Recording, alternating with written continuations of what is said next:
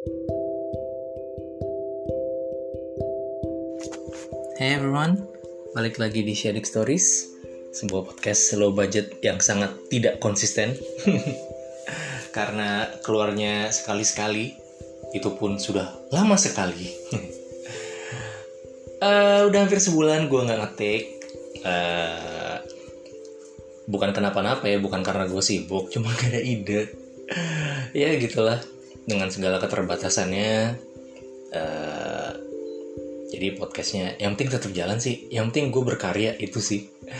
Jadi sebetulnya selama ini gue ngetek cuman bukan buat podcast ini bukan bukan buat sharing stories tapi gue sempet collab sama uh, teman gue ada di Rahardia Raharif podcast namanya. Ntar lu cek aja guys kalau mau ngecek.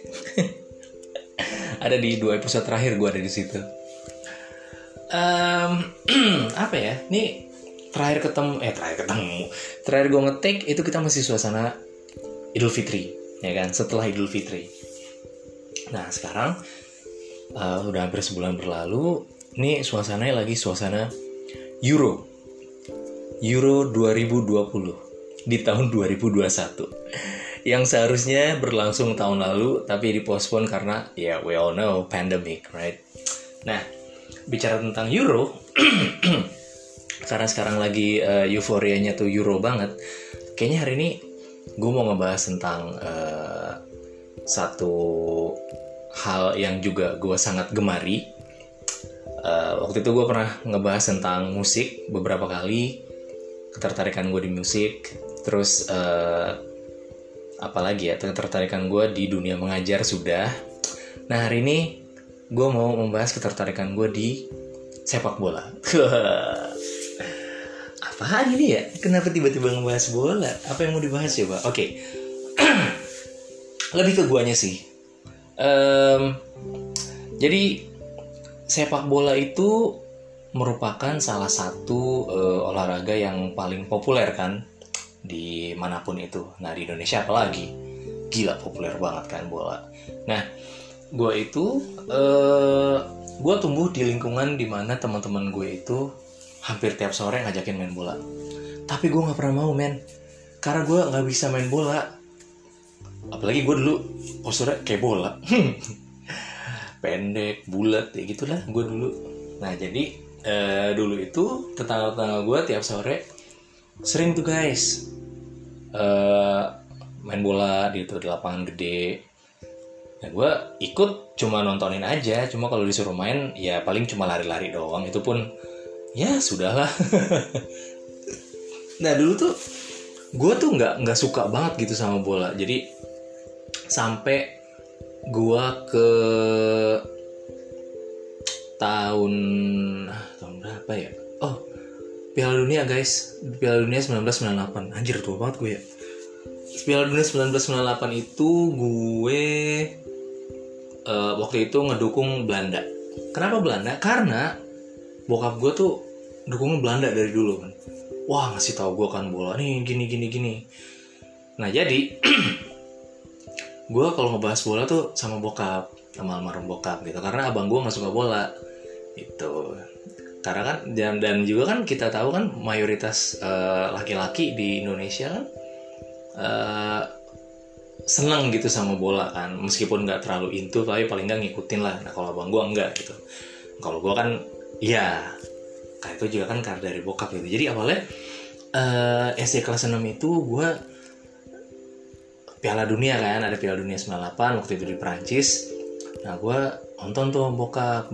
Dulu tuh gue nggak kuat nonton bola lama-lama kan. Lama ya 45 menit, dua kali 45 menit gitu. Kayak mantengin orang main bola tuh kayak aduh apaan sih gitu kan. Cuman nah di Belanda itu ada satu nama, satu pemain yang menurut gue tuh menggiring gue ke dalam dunia persepak bolaan. Nah itu waktu itu namanya uh, Dennis Bergkamp. Nah itu tuh jadi pemain bola gue yang paling favorit, paling favorit banget. Uh, for me, he's the greatest of all time. Gitu. Nah uh, kenapa gue suka dia? Nah dia tuh mainnya intelligent gitu guys. Nggak nggak apa ya? Um, cerdas lah cara mainnya gitu nggak nggak nggak nggak yang monoton ngejar bola ke sana sini enggak tapi dia tuh yang lebih ke dia yang ngatur serangan gitu jadi kayak uh, apa sih dibilang playmaker sih ya bisa jadi si playmaker tapi dia posisinya seorang striker gitu dan juga dia technical gifted banget orangnya. Gitu. Jadi um, gol-gol dia tuh juga keren-keren menurut gua. Nggak banyak tapi keren gitu. Dan itulah yang menarik gua kok. Wah gila nih orang keren banget nih. Terus dari situ selepas Piala Dunia gue cari tahu kan nih orang mainnya di mana sih? Ternyata sampailah gue ke Arsenal gitu. Jadi gue emang orangnya Arsenal banget guys. Gunners ya gak gara-gara gue melihat si Dennis Bergkamp ini. Gitu. Nah sejak dari situ baru, baru tuh gue mulai uh, mendalami kan mendalami bola oh ternyata dia main di Arsenal. Oh teammate-nya ini ini ini ini gitu. Oh Arsenal di Inggris. Gitu. Oh baru gue belajar tuh liga tim-timnya apa. Karena dulu uh, sebelum Piala Dunia itu tim yang gue tahu cuman apa ya? Karena oh MU yang gue tahu. MU kan karena kan terkenal banget ya MU dengan kantonanya dulu terus juga uh, bokap juga kan uh, kalau dari Italia dulu kalau nah guys dulu tuh kalau kalau tahun 90-an sampai 2000-an awal tuh di Indonesia uh, khususnya sih di pergaulan gue ya itu yang lebih terkenal adalah Liga Italia dibanding Liga Inggris. Nah dulu tuh setiap orang punya jagoan masing-masing tuh Liga Italia. Nah dulu itu uh, yang terkenalnya uh, The Magnificent Seven, Il Sette Magnifique kalau nggak salah waktu itu ada uh, Juventus, AC Milan, uh, Inter Milan, AS Roma, Lazio, Fiorentina sama Parma.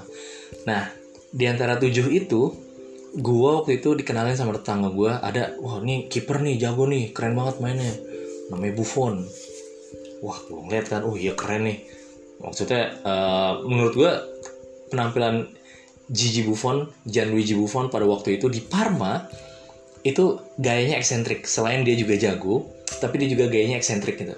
Kiper biasa nomor satu dia anak nomor 77 gitu kan. Terus juga uh, bajunya biasanya kiper tangan panjang dia tangannya 3 per 4 gitu. Jadi gue ngeliat wah gila keren nih. Nah dari situ gue juga menggemari klub sepak bola Parma. Nah jadi dari dulu sampai sekarang kalau ada klub bola yang gue dukung itu cuma ada dua Arsenal dan Parma nah di Parma itu gue juga ngeliat wah selain Gigi Buffon gue ngeliat ada satu sosok uh, back. Dan itu dia menginspirasi gue untuk jadi back juga ke kalau gue main bola. Namanya Fabio Cannavaro. Nah ini gila tua banget gue ya. Sekarang udah jadi pelatih dia. Nah dulu itu Cannavaro dia itu uh, posturnya pendek tapi mainnya asli jago dan kuat banget Cannavaro tuh. Itu yang bikin gue wah gila nih orang dengan postur yang kayak gitu bisa loh ngimbangin pemain pemain-pemain yang jauh lebih tinggi dari dia, yang jauh lebih uh, lebih kuat gitu. Dan menurut gue, wah gila gue sih uh, keren menurut gue. Jadi waktu itu tuh gue mengidolai dua pemain. Waktu itu ada uh, Dennis Bergkamp, satu lagi Fabio Cannavaro di Parma. Nah, nah itu gue suka bola pun gue juga uh, baru suka suka klubnya sama suka negara waktu itu waktu itu masih Belanda kan. Nah tapi kalau gue ditanya dia main bola? Itu gue masih ragu karena gue memang bener-bener gak bisa main bola. Sampai sekarang pun gue nggak bisa. Tapi senang gue main bola gitu. Gue senang uh, lari-larinya gue senang seru-seruannya gitu. Sampai uh, kalau gue ditanya lu posisi lah apa sih back. Ngasal. Karena gue tahu gue di depan tuh nggak ngapa-ngapain. Kalaupun back juga paling ya ya udah defender kan ngejagain orang gitu. Uh, posisi gue kalau main di lapangan gede gue pasti back kiri sih gitu. Gue back kiri. Pernah waktu uh, eh, uh, eh, gue tuh baru mulai main bola itu SMA baru aktif gitu main. Nggak aktif sih lebih ke apa ya? Lebih ke um, kalau dulu tuh guys sering main bola antar kelas ya kan? Nah itu tuh uh, jadi gue kelas 1 itu gue kelas 19 gue disesat waktu itu. Eh main bola main bola main bola. Ya udah tuh kalau main bola ngadu antar uh, sama kelas lain gue ikut gitu. Cuma gue biasanya cuma jadi cadangan doang nggak main gitu. Nah gue baru pertama main itu pas di akhir-akhir kelas 1 tuh udah mau naik kelas udah mulai kelas waktu itu. Baru gue masuk gue main. Gue pakai baju Cannavaro ya yeah! Mainnya lucu. Itu jadi akhirnya lanjut lanjut. Berlanjut lah gue mulai main bola. Terus gue juga mulai nonton bola juga mulai konsisten. Oh ada Arsenal nih gue nonton 90 menit tuh gue pantengin bisa akhirnya. Nah dari situ ya udah gue jadi lebih uh, lebih gila bola gitu dari dibanding dari bokap gitu kan dari almarhum bokap. Dan serunya adalah ketika kita lagi Liga Inggris nih uh, kebetulan bokap waktu itu uh, dukungnya Chelsea. Nah gue Arsenal gitu. Lo kalau kita udah ketemu Chelsea Arsenal udah ribut itu di rumah. Main ceng-cengan dan apa segala macam gitu. Dan apa ya uh, gue gue sempet juga waktu itu futsal baru-baru booming. Terus baru uh, apa mulai marak tuh lapangan futsal yang sewa lapangan futsal gitu yang yang rumput sintetis atau yang biasa yang peluran biasa gitu. Dan gue juga cukup sering sih main. Dulu tuh sempet ada masa-masa di mana gue main tuh hampir tiap minggu. Tapi ya ya udah mainnya gitu-gitu aja. Culun lari eh, ke mana yang gak jelas. Tapi selalu ada gitu. Gue kalau misalnya lihat mainnya ayo gue ikut ikutan aja. Karena gue seneng gitu main bola. Gue seneng ketemu teman-teman gue gitu. Terus juga main bola bareng gitu. Anjing kangen gue main bola nih. Main futsal. Boleh gak sih lagi pandemi main futsal nih? Pengen deh gue nah itu uh, ya udah lanjut sampai sekarang juga kalau gue main futsal ya biasa posisi di belakang gitu. Pernah sih gue berapa kali lihat lu depan. Gue jadi striker guys. Gol pun tidak ada. Pernah sih golin beberapa kali itu juga cuma ya untung-untungan doang sih.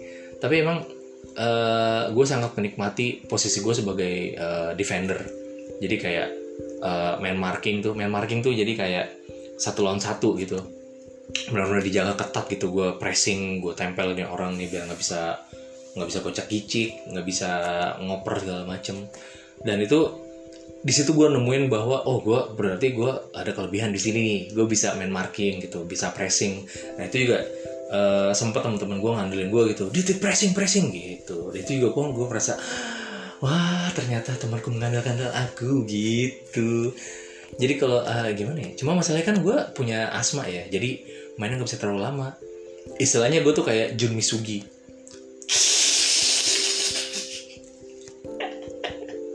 Kalau Jin Musugi kan jago ya cuma dia sakit jantung. Kalau gue jago enggak bengek iya. Aduh jadi uh, apa ya? Dan dan dulu juga waktu gue awal-awal masuk di uh, tempat kerjaan gue yang sekarang tapi periode pertama aduh gimana jelasin ya? Waktu awal gue masuk di IF itu uh, pas gue di tahun 2010 waktu itu masih banyak native guys. Belum ada kasus si sekolah internasional itu jadi native tuh masih banyak. Nah si native ini suatu hari mereka nyamperin gue nih. Uh, hey Adit uh, you play football? Gitu kan. Gue bilang gue dengan uh, yeah why so we have a we're having a match between teacher and students. Uh, if you can just come ya make sure we won't lose. Ya udah gue diajakin kan sama native native itu. Terus gue norak. Ih gila gue main orang bule. Sumpah gue norak banget dulu tuh. Ah bocah kampung dasar gitu jadi uh, ya gue main sempat main sama bule-bule ini. Gila mereka jago-jago banget men. Maksud gue uh, kan mereka uh, ya gitu deh jago-jago banget maksudnya ada ada yang usia udah 40-an gitu. Terus ada juga yang uh, kayak badan gede gitu. Kayak seems like overweight tapi mainnya pada jago. Gila keren sih. Cuman ya udah gitu. Dan gue dulu, dulu dikenal sama mereka karena gue kalau main tuh gue selalu bawa counter pain sementara mereka tuh kalau pegel nggak suka pakai minyak kayu putih. Buat apa? Gue bilang hey what are you doing? Use this one it's better. Gitu. Akhirnya udah tiap minggu karena waktu itu gue posisi gue masih part time gue jarang ke kantor. Jadi gue sering dikontak tuh tiap weekend gitu. Hey Adit uh, we're gonna need your defending skill and your magic pain away cream. Pain away. Gitu sih. Cuman uh, apa ya kalau menurut gue sih ya gue akan selalu suka sepak bola apa pun itu. Dan uh, gue adalah seorang Gunners ya kan? Gue seorang Gunner yang mendukung The Gunners Arsenal. Jadi sampai apa pun mereka lagi ini sekarang lagi ancur-ancurnya nih. Gue harus mengakui itu. Ya udahlah tapi gue tetap dukung sih tetap tetap senang gitu gue dengan dengan tim ini. Uh, apa ya kalau ada satu quote yang gue sempet dapat dari Dennis Bergkamp tuh um, when you start to support a football club it means that you found you have found a place where you belong gitu. Dan gue oh iya bener juga ya kata si om ini. Om. Itu. Jadi ya it, today is all about football karena kita juga masih uh, di suasana Euro. Jadi gue mau ngomongin bola dan kayaknya itu aja kali ya. Udah banyak nih. Um, ya udah kayaknya itu aja. That's it for today. Uh, thanks a lot guys for uh, keep listening uh, nih sekarang corona lagi menanjak lagi jadi gue harap semuanya bisa uh, jaga kesehatan baik-baik uh, dan juga uh, apa ya ya jaga kesehatan sih udah. Tuh alright guys stay healthy and as always stay awesome see you later. Bye. Thanks